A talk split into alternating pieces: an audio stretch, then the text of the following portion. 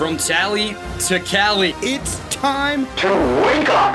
Wake up, wake up. war chant dot com is your ultimate Seminole sports source. And this is Wake Up War Chant, presented by Corner Pocket Bar and Grill. One ball, Corner Pocket. Now here's war chant dot com's Aslan Khojavandi and Corey Clark.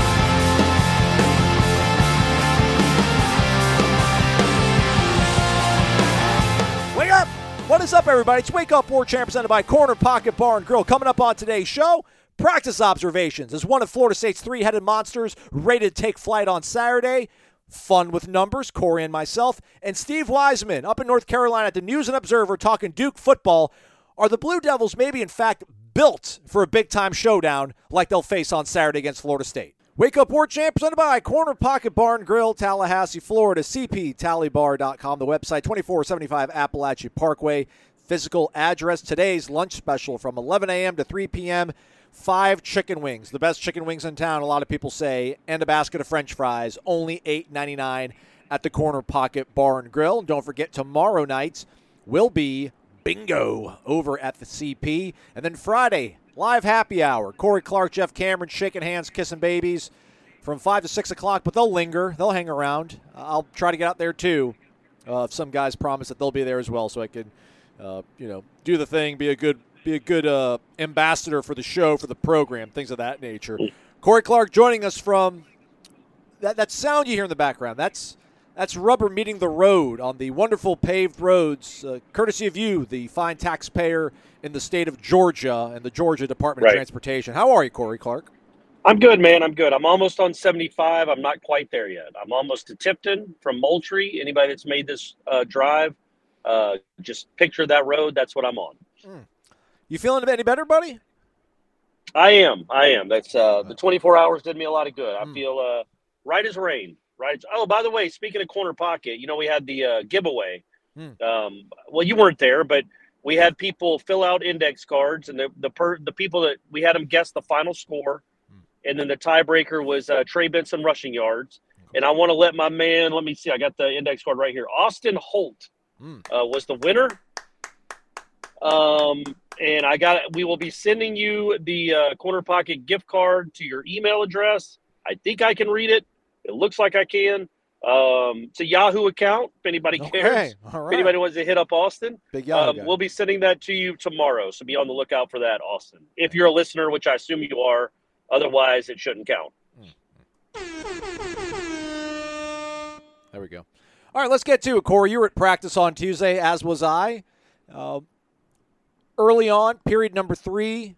Uh, the offense was able to move the ball again to field goal position, and Ryan Fitzgerald was able to convert uh, some runs from Trey Benson. Didn't seem, you know, ultra effective, but they seemed to like, I guess, maybe the vision, the way he did hit the hole, uh, despite not gobbling up big yards. Johnny Wilson did register a catch and a drop on that drive with the one, so it was a, you know, kind of a, a start that was par, perhaps. But then it seemed like when they went to eleven on eleven in the early periods out there, Uh, they were moving the ball quite effectively. One-on-one seemed to kind of be the case, too. Uh, who won the day on Tuesday for you? Was it the offense, or did the defense uh, hang tough enough to maybe edge by? Uh, no, it was definitely the offense. Um, and, look, it's it's good when Johnny Wilson's back on the field. And that's the headline. Um, that's the subhead. That's the secondary story. Like, uh, Johnny Wilson, you need, you need all your weapons uh, against a defense like Duke. And uh, Johnny Wilson was on the field on uh, – on Tuesday, which is good news for Florida State. But, yeah, overall, I thought the offense won the day. I thought Jaheim Bell had an incredible day. Like, yeah. he was in one-on-ones. He was he sprinted past Jaheim Brown for like a fifty-yard uh, gain that would have been a touchdown. This bus is uh, this school bus is about to cut me off. What's the matter with you, Carroll County? Where are you even going? What are you even doing here? Read out the um, license plate. Read out the license plate. I'll report it now. It's G V O O, and then I'll leave it at that. But um, – that was crazy. I had nut, nut job driving that thing. Um, maybe not our best and brightest at all times driving these buses, hey, Aslan. That's hey, what I've come to. Trying. He's doing it again. He's killing me. I got to speed by him. So uh, anyway, so I uh, I thought that uh, Johnny Wilson looked like Johnny Wilson. Um, in the one-on-one, he had a really good rep against Azaria, which was nice to see. Good to see. And, um, yeah, man, I think overall the offense won. I think Trey Benson had a really nice catch. Uh, Ira told me about it. I didn't get to see it, but he had like a twenty-five-yard catch down the sideline. Yep. Um, I did. Uh, it's a, it's really big for him because yeah, Norvell ran down the field. Yeah, that's sprinting. Good, right? Because yeah. he, he might have cost them. He he cost them probably two touchdowns, uh, maybe in that game against Syracuse by not being able to catch the ball. Uh, so that was good to see that he's caught the ball. Yeah, let's let's touch really quick, I guess, maybe on Jaheim. You know, I don't. You know, I guess the cool thing about this offense is that it is made for playmakers, but seemingly it's not by design. But one day it seems to be Johnny. Uh, the next weekend seems to be Keon. Maybe this is the weekend where we see Jaheim really assert himself. Uh, because listen, I get it, everybody. It's just it's just practice to a lot of you. Maybe it's me projecting because I have to wake up in the morning. Corey as well, Ira as well, Matt Lassere. So it's like, man, we don't want to just say that we're out there for just being out there, but we do get something from it. When we see a guy like Jaheim have a day like he has on Tuesday, does it make you think that, you know, not saying ten catches for one fifty or anything, but this could be one of those games where we really do see why he has so much high-end N F L draft potential? Well, yeah, I guess so. Uh, you know, I think it's more about, um, you know, what it's not so much the top-end N F L potential because, quite frankly, in, in regards to this season, for us and for people listening to this show, who cares?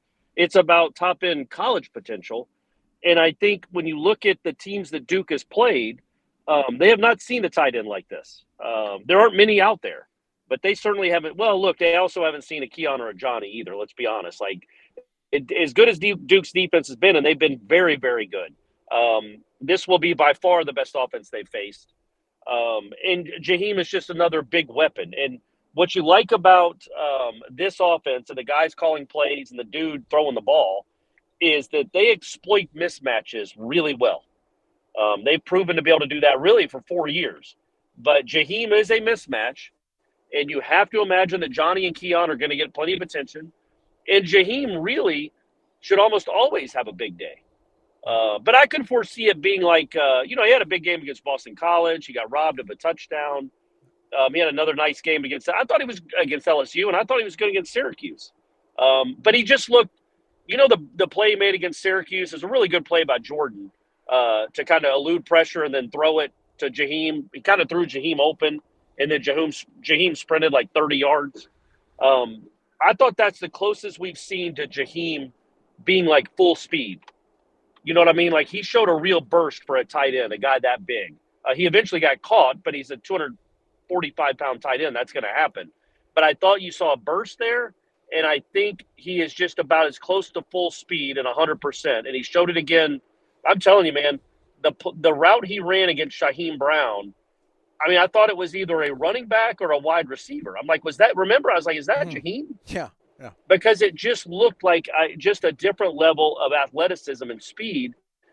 And, yeah, that maybe that's unleashed this week, but I assume they try to unleash it Uh, every week, regardless of opponent. But I'm telling you, that Syracuse run he had, and then, I mean, the run after the catch, and he also had a really good catch down the middle, too, on a third down uh, to start the second half.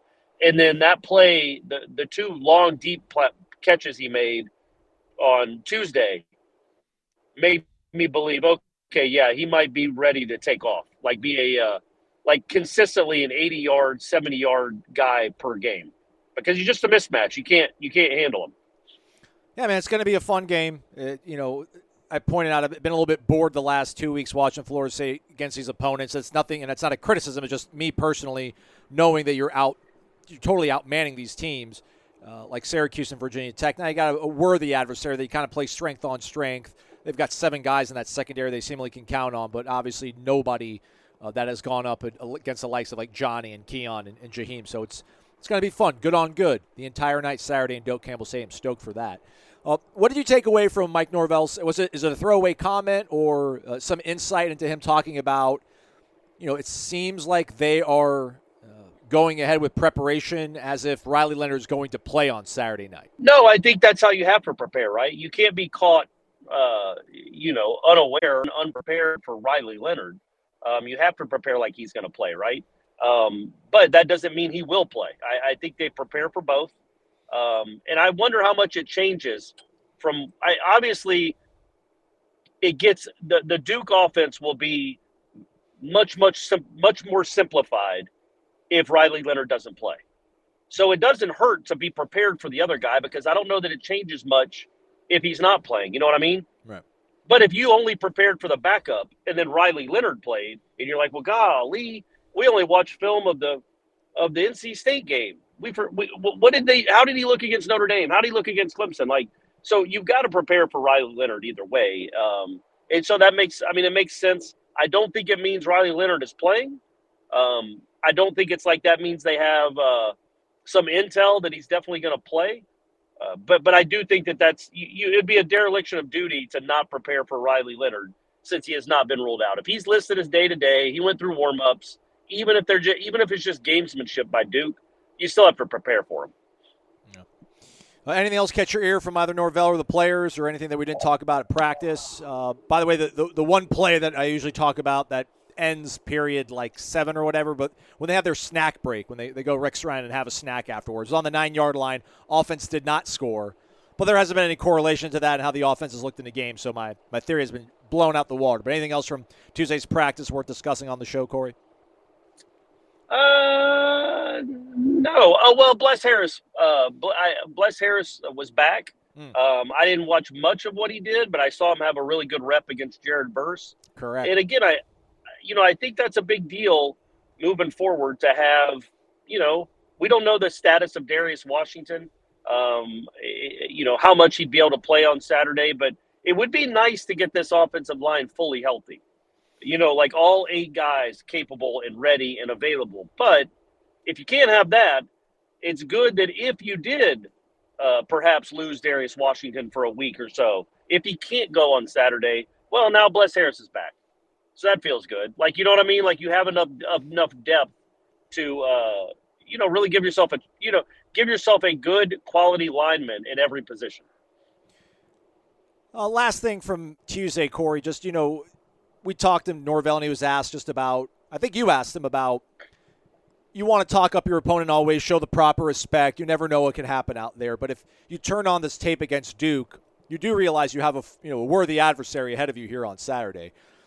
You know, there's certain moments in practice. Again, I, I you know I mentioned that whenever that Friday or Saturday night was in Doak before they played L S U, I thought Clemson week, at least that Tuesday, had a little bit of a different feel. That that, that coaching staff felt on edge, but like in a good way. There was a lot of uh, very demonstrative coaching going on that day. A lot of uh, a lot of accountability being meted out uh, throughout the day. I know the days kind of bleed into each other, but I think that's almost like a good thing, right? Like you get dropped off at Florida State practice, you have no clue whether they're priced for Clemson or Duke. Uh, at least like on the Tuesday, there was a little bit of a difference. I think maybe Wednesday, it'll, it'll all, it kind of evened out because I remember on Wednesday against Clemson, it, it felt a little bit more return to normal. But, um, you know, is, is there like a, a tone or tenor that you, you would have liked to have seen at practice, or is it all about the fact that they're, you know, obviously going to have to take this team seriously because of what's on the line, chasing what you want to chase, and just knowing that you do have a, a good team ahead of you? Yeah, no, I don't I don't put a ton of stock into uh, the tenor of a practice necessarily because, to me anyway, you know, I get what you're saying about the Clemson one. But other than that, and Clemson is different, man. I mean, you had the music playing the whole time. Um, or not even the music, that stadium noise. Mm. It's, just, it's still in my head.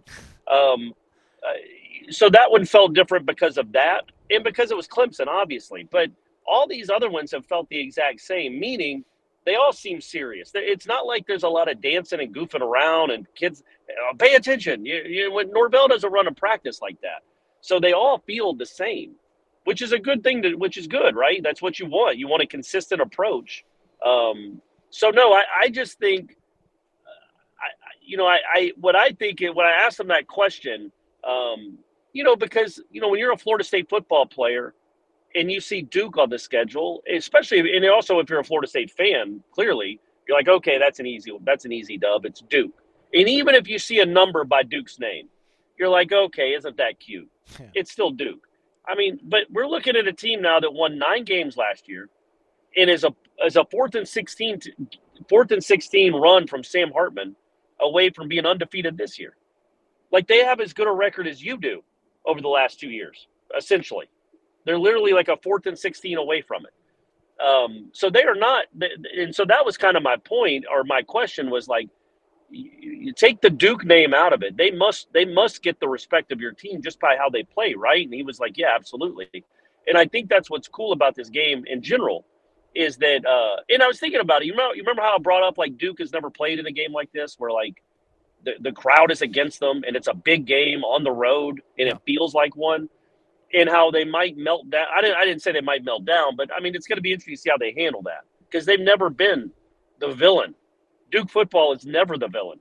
They never go into a place like this. You know, they play in Clemson every other year, but all those Clemson fans know they're going to beat them by forty. They don't take Duke seriously. They show up, watch the game, laugh, go home. Um, this one, this one is a real. This is going to have a big time atmosphere and a big game atmosphere. And I, you know, I was wondering how they would respond to that. And while I think it's an advantage for Florida State, because as you pointed out, Duke's only other road game this year is UConn, mm. which is incredible. We're this late into a season yeah. and they've only been on the road once. But it's kind of cool for the Duke kids too, right? Yeah. Like, this is a neat moment for them. Like, it's a really neat moment for Florida State to get a game like this at Doak in prime time. But these kids at Duke probably didn't expect to ever get a, a chance to play in a game like this. So it'll be neat for them too. And it's just going to be interesting how they handle it. But I think the, the week of practice for me, it, it, going back to the original question, I don't think it ever changes, man. I, I think they all they, their practices always look to me. Now, they don't always look the same because there's going to be drops. There's going to be good plays, bad plays. Uh, it's football. But they all feel the same. The urgency is always there. The shouting is always there. Uh, speed. Mm. That thing we hear all the time. It's yeah. always there. It never changes. Yeah.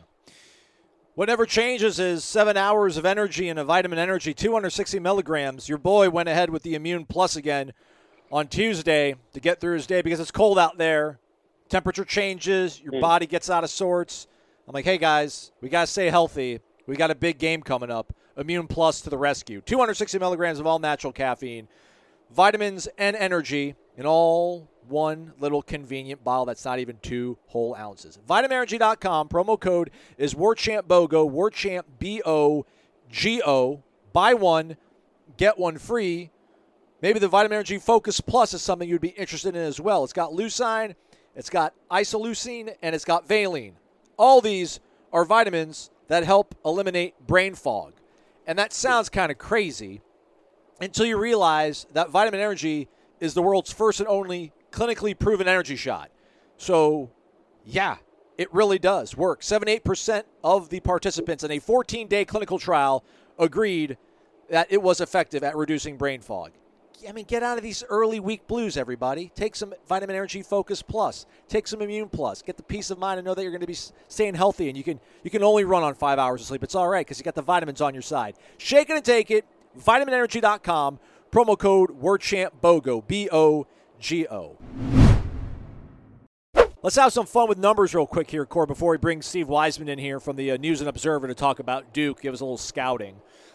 I don't know... Uh, I mean, it's crazy. There's something called strength of record, but then there's also something called strength of schedule. Mm. Florida State currently second in strength of record, only behind the Oklahoma Sooners. Uh, strength of schedule, Oklahoma thirty-ninth, Florida State forty-fourth. Now, apparently strength of schedule is your rank amongst fellow F B S teams of games already played, schedule strength, from the perspective of an average top twenty-five team, whatever that means. Strength of record, meanwhile, is your strength of record rank that reflects the chance that an average top twenty-five team would have the same record as you or better given your schedule. So you want to be high on that one. They're number two in the country. Do you want to know what game control? I know you don't like game control, Core, but it's still out there. It's a real thing. It's a real thing. Florida State, seventh. Okay. Seventh. So, again, respect. And also, and I'm a fan of this still, shout out to the folks over at B C S Know-How that continue to run and use all the formulas from the yesteryear that is the B C S. They've got Florida State at number four right now. Some might feel that's undervalued, a little too low. I'm okay with it. Uh, I like the B C S formula. Um, stoked to see it. Uh, does that sound too low? If, if the B C S was out today, Corey, and you saw Florida State ranked fourth, uh, would that be would that be almost criminal at this point, considering how good Florida State's looked against these Power Five opponents and the quality of wins they have over some other big dogs? No, I think that's that's fair-ish. Um, and look, man, once you beat Duke, if that's another top twenty-five mm. win you can put in your belt, throw that bad boy into your formula, Massey, mm. and mm. see what you got. Throw, let's see what you got there, uh, Sagarin. Yeah, yeah. Sa- what do you got? Uh, so yeah, I would think uh, Um, if they beat Duke, that number could go up, but, you know, we'll see. But, no, I think that's about right, man. I was thinking, you know, as you look ahead at the schedule, um, you know, it gets to the point now, you know, we talked about it on headlines where I get it. Florida State fans are looking ahead. You shouldn't, but, uh, but th- you know, there is a there is a decent chance, probably a better than decent chance, right, if they stay healthy, that this team finishes, I don't know, man, at worst eleven and one. Right. Agreed. Right? Yeah, at worst. So yeah. if they're if they're eleven and one, um, and there's a, so let's say they lose, and they'll be in Charlotte. Uh, they'll be in Charlotte at eleven and one.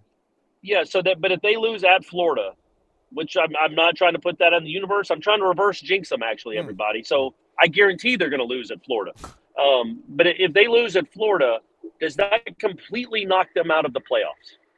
Like if Florida if Florida ends up eight and four, so it's not a horrible loss. You're not losing to a five win team. You're losing to a, a decent eight-win team, and you're losing on the road.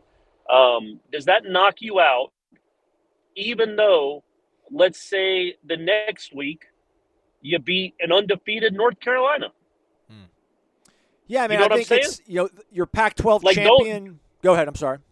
I was going to say, but shouldn't Florida State fans, if you're looking that far ahead, and I would urge you not to, because you got games coming up you could lose, um, but if you're looking that far ahead, don't you want North Carolina to be undefeated? Don't you want North Carolina to keep winning? Not not only uh, because Louisville's already lost one, so that gives you some breathing room, right? Correct. Um, Louisville's already lost the game, so you knock that out of the way. So you could still lose an A C C game and still make it to Charlotte now. Um, but if North Carolina's undefeated, that gives you um, maybe a, a chance there to impress people that you need to impress on that final weekend of the season. If Florida State beats Duke Saturday, correct, th- they can lose a game, another A C C game, and they're still almost automatically in. As long as they only lose one, as long as they only lose to either Miami, Pitt, or Wake, but only one of them, right, right, they're still in Charlotte, right? Yes, because they would have the head-to-head over Duke. Yes, and nobody else would matter. No, nobody else, nobody else would have one, just one loss that would matter to Florida State's Uh, side of things, I wouldn't think, right? So as long that's as how important this game is. Yeah, yeah. Well, it would, it would yeah, be U two. As, because and as Duke, long as it's only one loss. Yeah, because Duke plays Louisville. One of them will end up with another loss. So, yeah, as long as it doesn't right. devolve into another three-way tie, because at that point, if it's a three-way tie, then it goes into all this combined opponent stuff, et cetera, et cetera. So um, we probably put too much of that fear out there, so uh, don't get too worried about it. But, yeah, But I think that's how important this game is, right? Like if yeah. you lose, if you beat Duke, I keep saying if you lose, when if if and when you beat Duke, I mean, I'm not saying it's official. I'm not saying to go ahead and get a, a, a non a, a fully non-refundable hotel room in Charlotte, yeah. but it would be really close.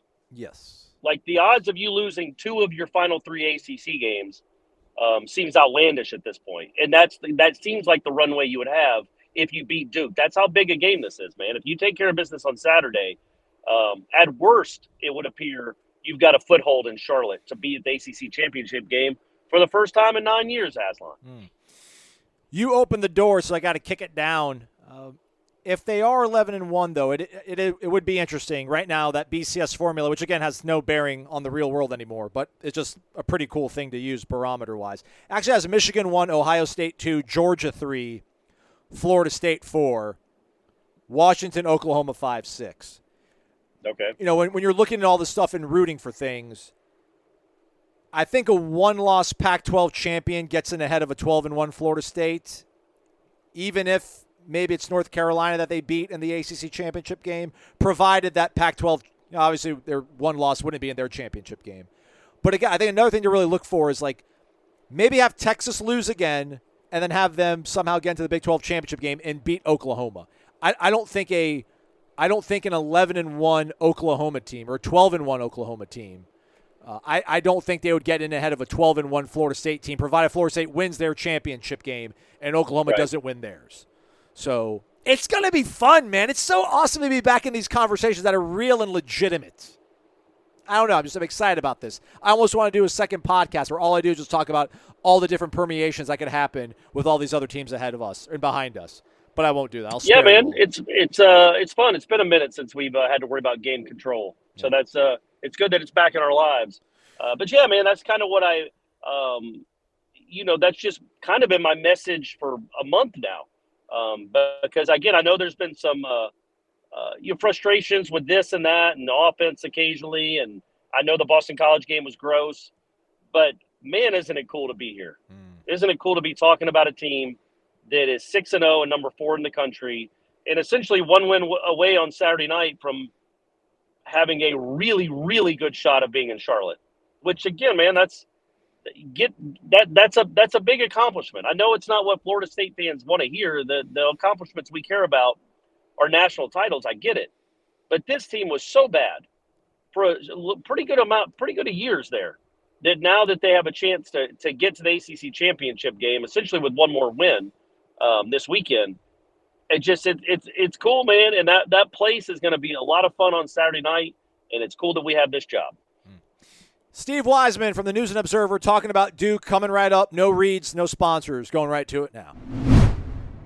As advertised, we got someone who knows about Duke football, everybody. We got Stephen Wiseman, assistant sports editor from the News and Observer, joining us here on Wake Up War Chant. Uh, Steve, uh, thanks for coming out, hanging out with us. Uh, how's life covering a uh, top twenty football team that looks legitimately solid?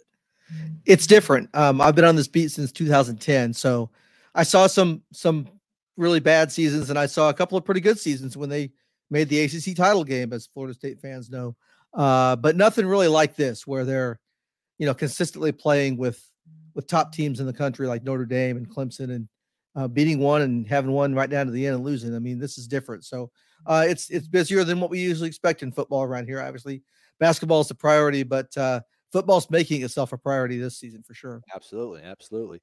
Uh, you mentioned it, you know, Duke in an A C C championship game, so it's not a totally foreign concept. I, I, I wonder how much of that plays in with how they'll manage Riley Leonard. I'm not going to make you tell us if Riley Leonard's going to play or not. We're talking on a Tuesday. This is going to air on a Wednesday. Uh, he's day-to-day, uh, we heard. Mm-hmm. But, you know, Duke can easily go ahead and lose to Florida State and Tallahassee. There's no shame in that. And then win out and find themselves in Charlotte. Heck, they could – They could they could lose to Florida State, maybe lose next week against Louisville, but if they can beat North Carolina and get some help from a Clemson, let's say, and, and they beat North Carolina towards the end, they'd be able to maybe then sneak in.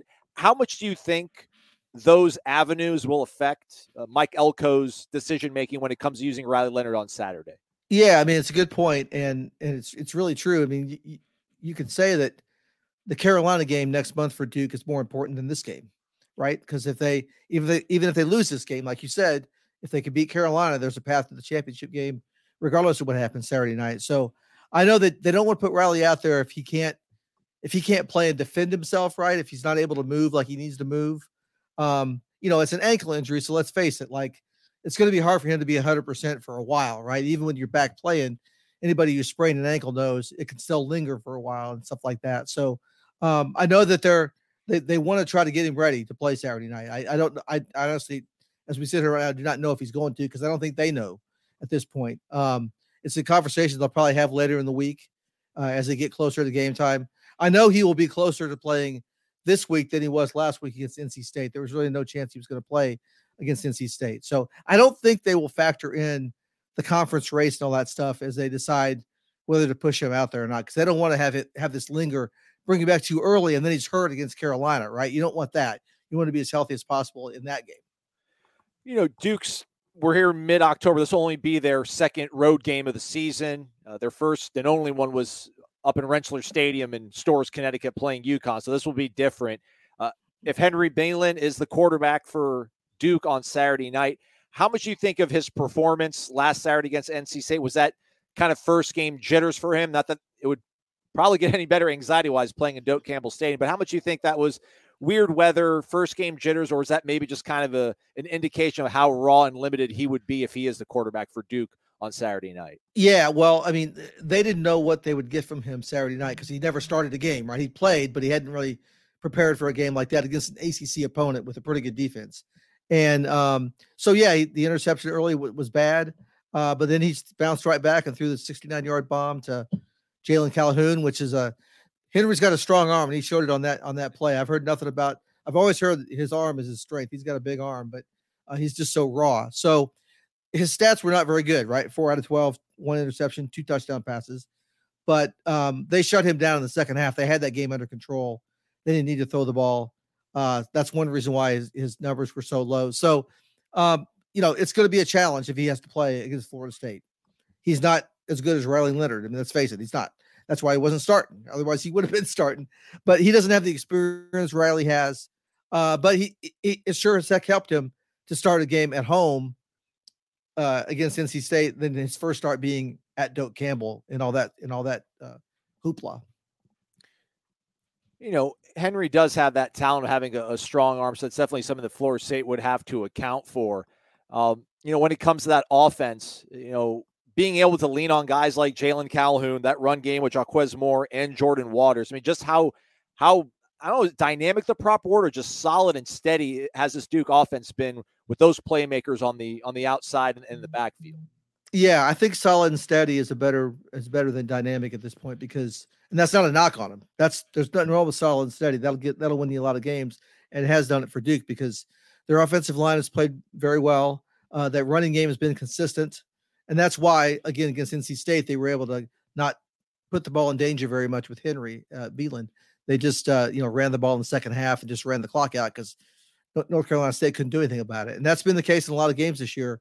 And even and I've noticed it, too, that they'll start off kind of slow in the running game. In the first quarter, you're like, uh-oh, somebody finally figured them out, right? Mm-hmm. And then they make adjustments during the game very well. This staff, I've noticed over the last year and a half now, it's consistently been done where – then they'll get it going. In the second half, they'll they'll end up with one ninety, two hundred yards rushing again, two or three rushing touchdowns. Um, it's just very consistent in what they do, and that's. I want to see how this happens Saturday night, obviously against a very good defense. Well, you know, they did play really good defense in Clemson, but I guess maybe a little bit different when we're this far into the season, right? And we we have a lot of stuff on tape. What I did want to ask you about this too, Stephen, is the fact that you know they Henry did throw that interception early, first drive against N C State. You know, Duke fell into an early hole against Notre Dame in a really huge game uh, for the program. But they, they've shown, like, resilience within a game. I mean, how much of that you think fuels the confidence for the team? How much of that is real? How much of that is kind of the imprint of, of what Mike Elko's tried to instill in that program? Because I know Tallahassee, Doak Campbell Stadium, primetime, that's it's going to be a different kind of animal. But I feel like they've they've kind of dealt with some stuff, maybe in that Notre Dame game and then having to fight their way through a, a slow start against N C State. Definitely. And it's really one of the most impressive things I've seen happen with this new staff that came in after, after Cutcliffe departed was when they get down in a game, it doesn't get away from them. And if Florida State beats them by two or three touchdowns, they'll be the first team to do that under Elko. I think Duke has five losses under Elko. All of them are eight points or less. And three of them was on the opposing team's last possession where they won the game and Duke didn't get the ball back much. So um, that tells you the kind of um, uh, tenacity they have. And every time, you mentioned that Notre Dame game. It was thirteen nothing in the second half. And I'm thinking, okay, tonight's the night. They're going to lose, you know, twenty-four to seven or something. And lo and behold, they came back in the fourth quarter and had the lead. So yeah, I have to start believing it after a while, right? I wrote that this weekend. I guess it's time to believe what my eyes are showing me. So um, yes, that is that toughness and that ability to keep fighting and to come back and make plays late and adjust, right? To, if you're down early, make changes and then have find success is really a strength of this team. Uh, Read the game notes. What does that matter? Um, but just saw these, Steven. Just want to get your thoughts on it. Uh, under Mike Elko, Duke eight and oh uh, when they're up after the first quarter, twelve and one when they're up at half. They're eleven and oh when they score first. Uh, weird, coincidental, anecdotal numbers, or will that just show how important it would be for Duke to start early, start fast, and somehow jump onto a lead as an underdog on the road? Yeah, definitely. You want they want to try to come out and, and take the air out of the building a little bit, right? Take the lead. Uh, try to try to uh, absorb those punches early on and show they can fight back, punch back, and and and make things tough. That it's going to be a tough night for for Florida State, even in their home stadium. That's what that's what Duke wants to do, and uh, those are very important stats, and they, they all they all ring true. Um, another one that you'll probably see in there is the turnover battle. When Duke wins the turnover battle, they have a, a very good record under Elko, and uh, that's another area, just kind of like what you're saying there. Um, that that's important. That's, and that's a huge difference from the last two or three seasons we saw uh, under David Cutcliffe. Defensively, does it start up front uh, with guys like Dwayne Carter and Jameon uh, Franklin, or is it like the seven guys seemingly they have on the back end and how good and solid that secondary seems to be? Well, the depth and the talent up front is very important. And, you know, having Carter come back this year, Jameon Franklin come back this year, Um, you know, those are older players, right, who normally wouldn't be in college football. and they decided to play one more year at Duke because they thought something special could, was, was coming. Even after last year's great turnaround and nine and four record, they thought this was just a start. We want to be part of this. So that's important. Those guys are playing really well. Uh, but the big improvement has been in the secondary, where uh, they they were susceptible to giving up big plays last year. Uh, they pick up a lot of personal uh, personal fouls or um, pass interference penalties because guys were, as they say, coaches say they were handsy in their coverage, right? They were a lot of grabbing and because the guys were getting away from them. But they brought in a couple of transfers: Al Blades from Miami, Miles Jones from Texas A and M, who Elko coached down there. Uh, and they have they're they're big physical corners that the kinds of players Duke just didn't have in the past, and so they can line up. And I know Florida State has a bunch of tall, st- strong receivers, so they're gonna. Uh, but Duke has a couple of guys who can actually guard people like that a little better than they've had in the past. And they also brought in Jeremiah Lewis uh, from Northwestern. He came in in the summer, kind of like an N F L free agency type move, but he was a transfer portal. It's, it's different college football world, right? So. Uh, He came back. He started at Duke, went to Northwestern, came back. Another um, experienced guy in the secondary that's really made that group better. And then they had Brandon Johnson come back from last year, and he's really been a, a force against the run and in the pass game. You know, Miles Jones, he you mentioned him transferring in from A and M. I think he's one of the highest, maybe the highest graded defensive back. I think he's maybe the second highest grade defensive back for Duke. But I noticed he seems like he missed the gap of the season. He did return against N C State. Was that a Was, is that kind of a shot in the arm for them, or is that somebody they're expecting to have back uh, on that week? Yeah, they were after the bye week, uh, you know, after Notre Dame, they had a week off. So they, they thought he would be back for sure. He was almost ready for Notre Dame, but he wasn't quite. It's a couple of days away, but um, he's, it was important that he came back big time. He's, he's had two interceptions this year. Um, this is a guy that hadn't played college football in a couple of years because of injuries down at A and M. So he's a heck of a story. And he's also like twenty-five years old. So it's one of those new worlds of college football things. Uh, and then kick game, Todd Polino's like two of five from inside of thirty-five yards or something bizarre, but he nails a fifty-yarder uh, the other night. Um, I don't know if it, he's been fixed or not, but uh, is it a reliable thing for him to, to hit a thirty-five-yard field goal, you think, if, if if it comes down to that in Tallahassee on a Saturday night? I'm not ready to say it's reliable yet because I saw I missed those two kicks against Notre Dame, and that wasn't that long ago. But I guess it's kind of college kickers, right? Like he – He stepped up there and, and he's got a strong leg. We saw that against N C State, uh, but he has had some some um, consistency issues, and some of it's, you know, the operation seems fine, the hold, the snap, all that. Um, it's just catching it, you know, the wrong way. Uh, so there, there, to me, there's a little concern about that until I see him, you know, start nailing, you know, four or five kicks in a row in, in, in strong fashion. Are there any other markers this week in terms of, I think you guys are able to maybe to speak to Coach Elko on Wednesday, but are there any other markers this week that'll give you guys more insight in Durham about whether or not Riley would be available on Saturday, or do you think they'll just play it that close to the vest that we'll all have to wait? I think they'll play it that close to the vest. He does not have another uh, media availability uh, with us, another press conference availability um, uh, the rest of the week. So um, he, he does have, we're taping this on Tuesday, as he, He does have a radio show uh, on Tuesday night, so maybe there'll be some, you know, some hints there. But I doubt it. That he's he's pretty close to the vest. That's what I've learned with him over the last year and a half. So I really think, uh, again, it's going to come down to Saturday and how how Riley feels. They'll have a serious conversations Thursday, maybe another one Friday, and then we'll see how he how he feels Saturday morning, if he'll be able to go. Uh, could you offer us the honor of a, a, a game prediction, score prediction, Steve, as we uh, sign off here? Yeah, I mean, I, you know, I have to, I'm going to lean toward Florida State just because, I mean, they're clearly a great team and they're at home and this, they're playing lights out football. And, and uh, but I am going to, I am going to say it's going to be closer. I'm going to say, I'm going to say, um, I mean, Duke's defense has been really good. So I'm going to say like twenty-seven to seventeen, maybe something like that, uh, ten point. So it's going to be a, that's a big margin for Duke losing right under Elko. But yeah, um, I still think, I think they, I think Duke can cover the spread at least just because they, they always have. Um, and uh, I, I think uh, the def- their defense is strong enough to to shut Florida State down a little bit. I mean, twenty-seven points when they're averaging forty-two, that's that's a pretty good offense down there. Yeah, that that that would end their streak of, I think, twelve straight games scoring thirty or more. So right, right. Uh, if there's a team on the schedule that could do it, it, it's going to be Duke, which, you know, we talked about in the preseason, you know, like what are some of these, you know, games that are under the radar that we're not talking about? Because everyone's talking about, obviously, you know, your your Florida game, your Clemson game, L S U, Miami, et cetera. Mm-hmm. You know, we would talk about, like, you know, Duke might be sneaky good this year with Riley Leonard and all these guys coming back. So it's kind of cool that it's worked out this way. Mike Elko seems like a pretty likable guy. And I mean, me for one, speaking on my behalf, man, like I've been really bored the last two weeks watching Florida State play Syracuse and Virginia Tech. I, I don't think that's going to be the case on Saturday. I'm anticipating a really uh, entertaining game, and I can't wait to see it, man. So uh, thanks for hopping on, Steve. We really appreciate it. Yeah, man. Glad to be with you. Anytime. MyBookie.ag. Bet anything, anytime, anywhere. Just use the promo code WarChant when you sign up at MyBookie.ag for an instant cash deposit bonus. We don't have the finals from last night uh, to see how we did. Not keeping track of it. We're just trying to have fun here as we inform you about what's out there on MyBookie, where you can bet anything, anytime, anywhere. Live casino, live betting, in-game, futures, all the good stuff. Two games tonight, Corey. F I U at Sam Houston State. I think Sam Houston State still has not won a single football game. They're favored by five at home against an F I U team that looked absolutely dreadful last week against U T E P. U T E P, meanwhile, at home, hosting New Mexico State, and they're catching three at home, the Miners.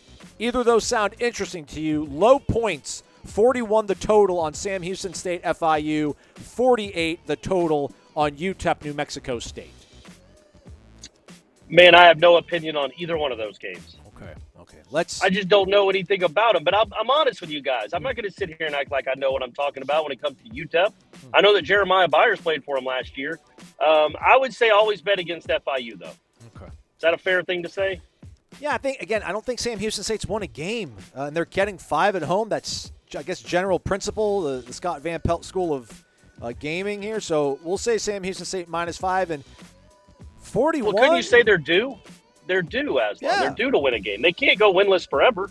Yeah, no, I'm with you. That's exactly why I say it, because it doesn't make sense uh, to be getting that many points uh, at home against a team that's not all that great in, you know, F I U. And in forty-one, that's just... Go over. Who wants to root for a twenty to seventeen final? Uh, so just on principle on that. U T E P. Yeah. Ah, U T E P's getting three at home. Take the home dog. We like the home dogs. Plus three. It's all for entertainment. We'll give you our two game picks in tomorrow's show during the Renegade Express here on Wake Up War Chant. Head to MyBookie.ag. Use the promo code WarChant. You can bet anything, anytime, anywhere over at MyBookie.ag. All right, Corey, just one thing I want to kind of get back to as we uh, sign off here. Again, a reminder. Go to the Tribal Council, war chant dot com, hop in the thread, post your questions, Renegade Express. You know, some of these stats I talked about with Steve Wiseman. Shout out to him, by the way, for taking time out. Duke all-time here with Mike Elko. Obviously, very small sample size, only a season and a half. They're eight and oh when they're up after the first quarter. They're twelve and one when they're leading at half. They're eleven and oh when scoring first.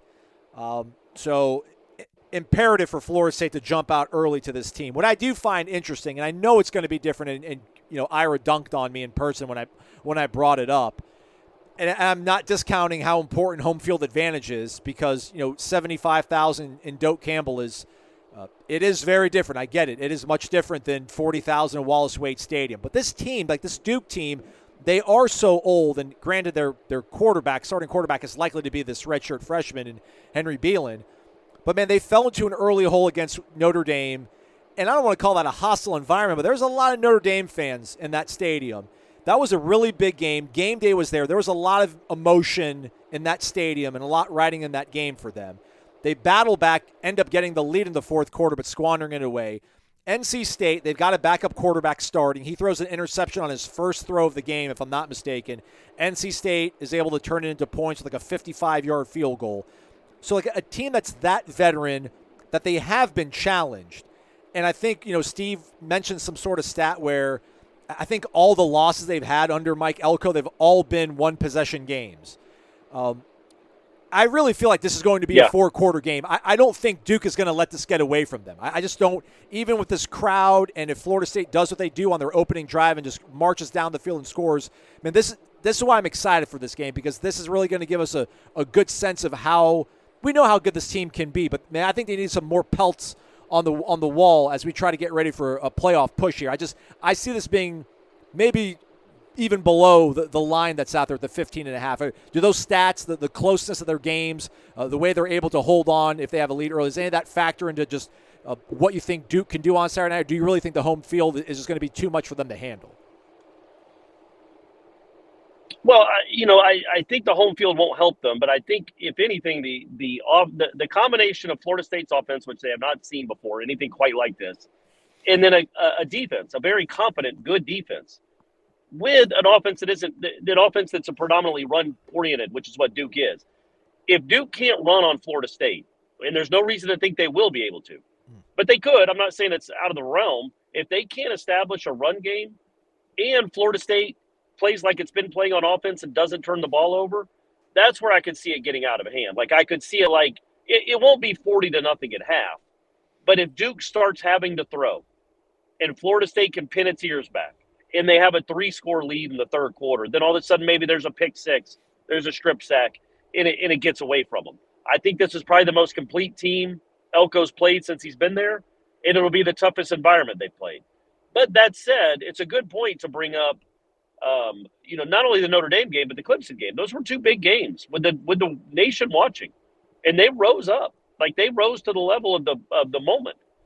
Um, now they were both at home. Um, this is a completely di- different atmosphere, but you know, it's also should be pointed out like usually the crowd has a really big uh, impact on an offense. Well, the reason Duke is good is not because of their offense. Uh, deep, the, the reason Duke is ranked high and is six and one or whatever they are is because their defense is very good, and defense travels. It, you know, it's not like it's going to be a rowdy stadium when the Florida State offense is on the field.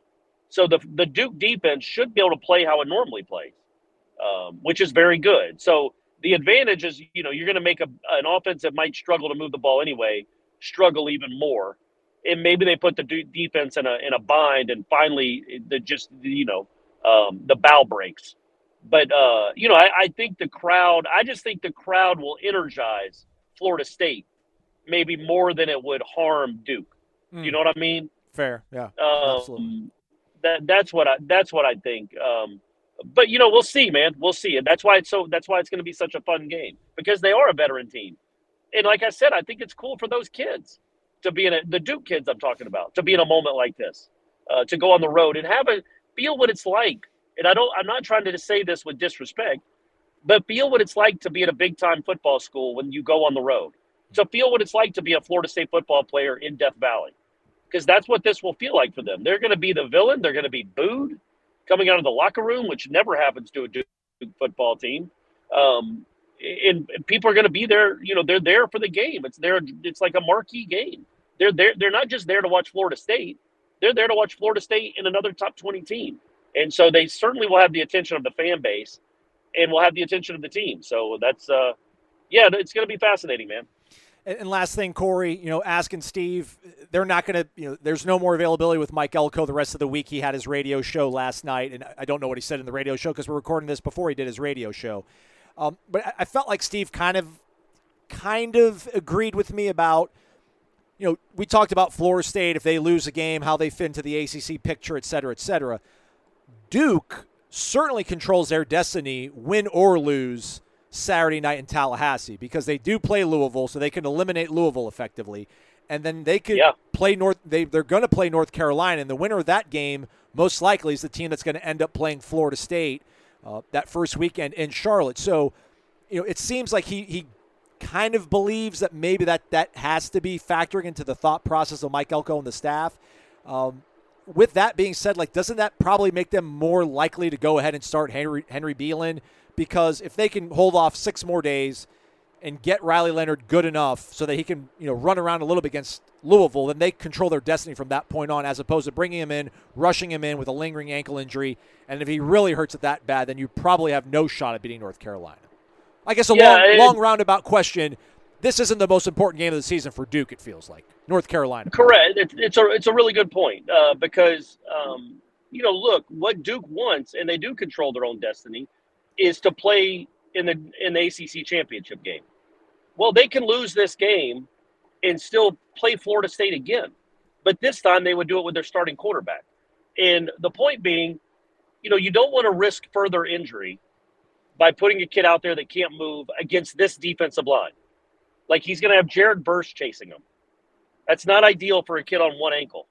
Um, and, and part of, uh, you know, part of Riley Leonard's skill set is his ability to move, to be mobile. And if that's taken away, man, he doesn't scare you that much either. Yeah. So, uh, you know, I, I think their best bet is to get him as healthy as possible. And that's just me thinking. I, I think it's a great point, Aslan. I think it's, uh, you know, if your if your whole thought process is we need to win two of these three games, we need to beat we need to beat Florida State, Louisville, and North Carolina. We need to beat two of them. Well, what even if right we play Riley Leonard at sixty-five percent, what are our odds that we beat Florida State in Doak on a Saturday night? Mm. Probably not great. But if Riley Leonard is ninety percent for Louisville and one hundred percent for Duke or North Carolina, what are our odds we beat them then? They're better than not great. Yeah. Does that make sense? Yeah, absolutely. So yeah. I, I, I think that's what you – that would make sense to me, man. It's like you give this kid a chance, see what he's got, kind of not punt on it. You're still trying to win. Yeah, because you, you, you can still coach this game, right, Corey? Like you still can coach this game with Henry Belin. Like we're going in there to win, but you kind of yes. know in the back of your mind we still have an out. Well, and you yes, and you have a you have a uh, mulligan. Yeah. That you get you still you can lose this game and still accomplish everything you want to accomplish um, with the healthy quarterback. But man, if you I just remember Van Dyke last year, man, trying to play against my, Florida State, mm. and he got just slammed and slaughtered, and then really couldn't play anymore. And it's like, why do that? Why why risk it here when you've still got so much left to play for? But I'm sure Riley Leonard wants to play. I'm sure Elko wants him to play, maybe thinking, well, we have no shot without him. But, man, you could play, you know, if you if you, if you play it right, you could still play Florida State in the A C C championship game five weeks from now. Mm. Crazy, man. I'm mental. I'm more excited this week than I am, I was for the Clemson game, I think. Um, okay. All right, buddy. I don't know. I'm a weird guy. Uh, anyhow, that's a wrap for us. We'll be back tomorrow. Renegade Express, get involved. Tribal Council, post your question. In the meantime, check out war chant dot com. We'll have more observations, interviews, updates from Wednesday's practice. And the Jeff Cameron Show, one to three o'clock, ninety-three point three F M, as well as WarChant T V. That's our YouTube channel. Subscribe to that. Subscribe to war chant dot com. Hit the thumbs up. Show me that you like. Maybe a five-star rating and review as well. He's Corey. I'm Aslan. Thank you for listening to Wake Up War Champ, presented by the Corner Pocket Bar and Grill.